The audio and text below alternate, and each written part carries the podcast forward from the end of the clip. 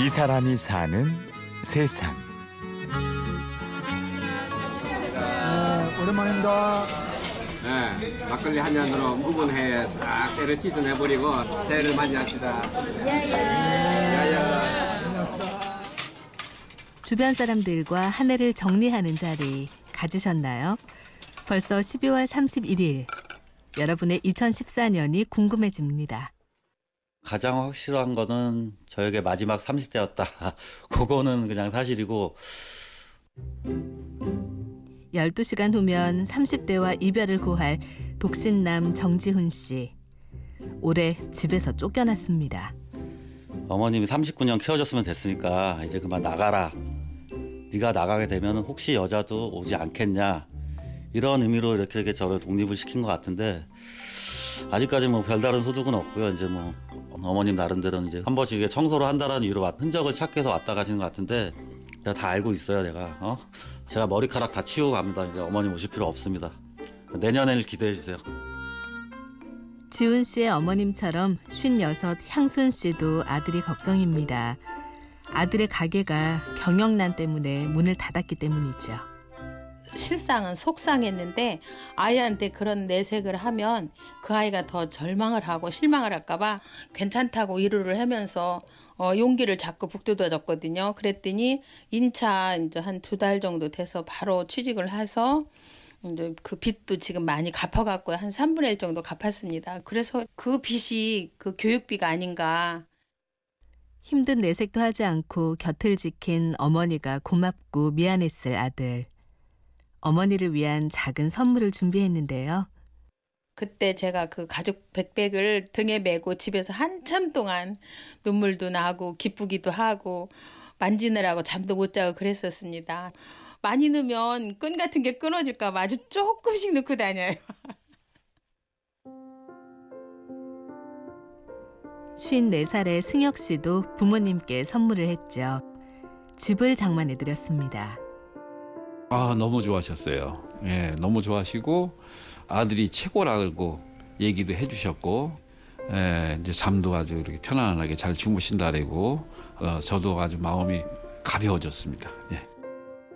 치매를 앓고 계신 아버지가 오랜만에 편찮으셨기 때문에 더욱 애틋했을 승혁 씨의 마음. 어, 뭐 오래 사시기를 바라지도 않고 앞으로 3년만 더 사셨으면 좋겠다. 사실 그런 자식으로서 이제 그런 마음이고 주변에서는 뭐 그렇게 어, 산소호흡기 끼고 뭐 이렇게 하셔도 오히려 환자에게 고통이니까 그것도 효도는 아니라고 얘기를 하시지만 자식들 입장에서는 그래도 한 해라도 하루라도 어, 부모님이 옆에 있는 게 좋은 거예요. 예. 승혁 씨의 아버님과 마찬가지로 종규 씨의 할아버지도 오랫동안 치매를 앓고 계셨죠. 그리고 올해 세상을 뜨셨습니다. 종규 씨의 마음에는 여러 가지 생각이 오갔죠. 화장할 때 삼촌이 그러시더라고요. 이제 우리 차례다 이러는 거예요. 그 말 들으니까는 이제는 와닿는 거예요. 너무 이제는 우리 아버지 세대를 보내드려야 되고 그 마음에 저희 세대 예 그렇게 해서 제 개인적으로 생각도 많아지고 인생을 어떻게 살아갈 것인가에 대해서 좀 더 많은 생각을 했던 것 같아요. 누군가는 떠나고 남은 사람은 인생에 대해 생각합니다. 그렇다면 어린 동영이는 어떤 일이 좋았을까요? 학교 영재 주제 탐구 발표대에서 은상을 받은 일인데요. 이때 주제로 롤러코스터의 역학적 에너지에 대해 설명했는데 가슴이 떨리고 어, 걱정이 되었는데 막상 PPT를 잘하고 나니까 어, 뿌듯하고 기분이 좋았어요. 네? 롤러코스터의 역학 뭐라고요? 동양군 요즘 초등학교 5학년은 다 그런가요? 사회가 약간 바뀌어지면서 그렇게 된 것 같은데. 하지만 아무리 똑부러지더라도 아이는 아인가 봐요. 동생이랑 싸운 일이 제일 기분 나빴습니다.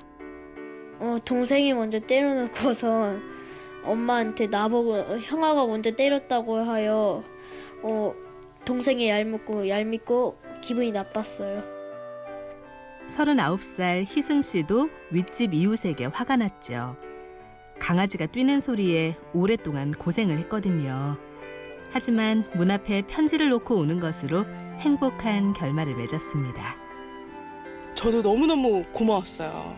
사실 어떤 사람들은 요즘에 그 정도도 못 참느냐, 그럴 거면 이사 가라, 이렇게 대응하는 사람들도 있다는데 그 사람은 정말 자기가 미안하다고 그렇게 표현을 해주면서 저한테 얘기를 하니 이렇게 잘 풀릴 것 같았으면 미리 좀 소통을 할 걸 왜 혼자서 끙끙 앓고 화내고 그랬을까. 그리고 이 일을 겪으면서 떠오른 사람, 엄마. 제 생각에는 엄마가 명백히 잘못했음에도 불구하고 이 엄마의 자존심 때문에 저한테 연락을 안 하시는데 자식들 입장으로서 엄마한테 연락을 안 하고 있는 건 저도 잘못된 거죠. 31일 날 이게 라디오에 나가서 우리 엄마가 들으면 제가 전화를 할까요? 어떤 사람에겐 좋았을지도 모르고 어떤 이에겐 무척 힘들었을 한 해. 2014년이 이렇게 저물어 갑니다. 지금 이 힘든 시기에 저는 겨울이라고 생각하거든요. 그렇기 때문에 힘들면 힘들수록 전 희망이 가까웠다고 생각을 해요. 어, 가장 어두울수록 그 새벽이 가까운 거랑 같은 위치겠죠. 이 사람이 사는 세상. 취재 고경봉, 구성과 연출 김나형. 저는 류수민이었습니다. 고맙습니다. que hasta en su muerte la fue llamando.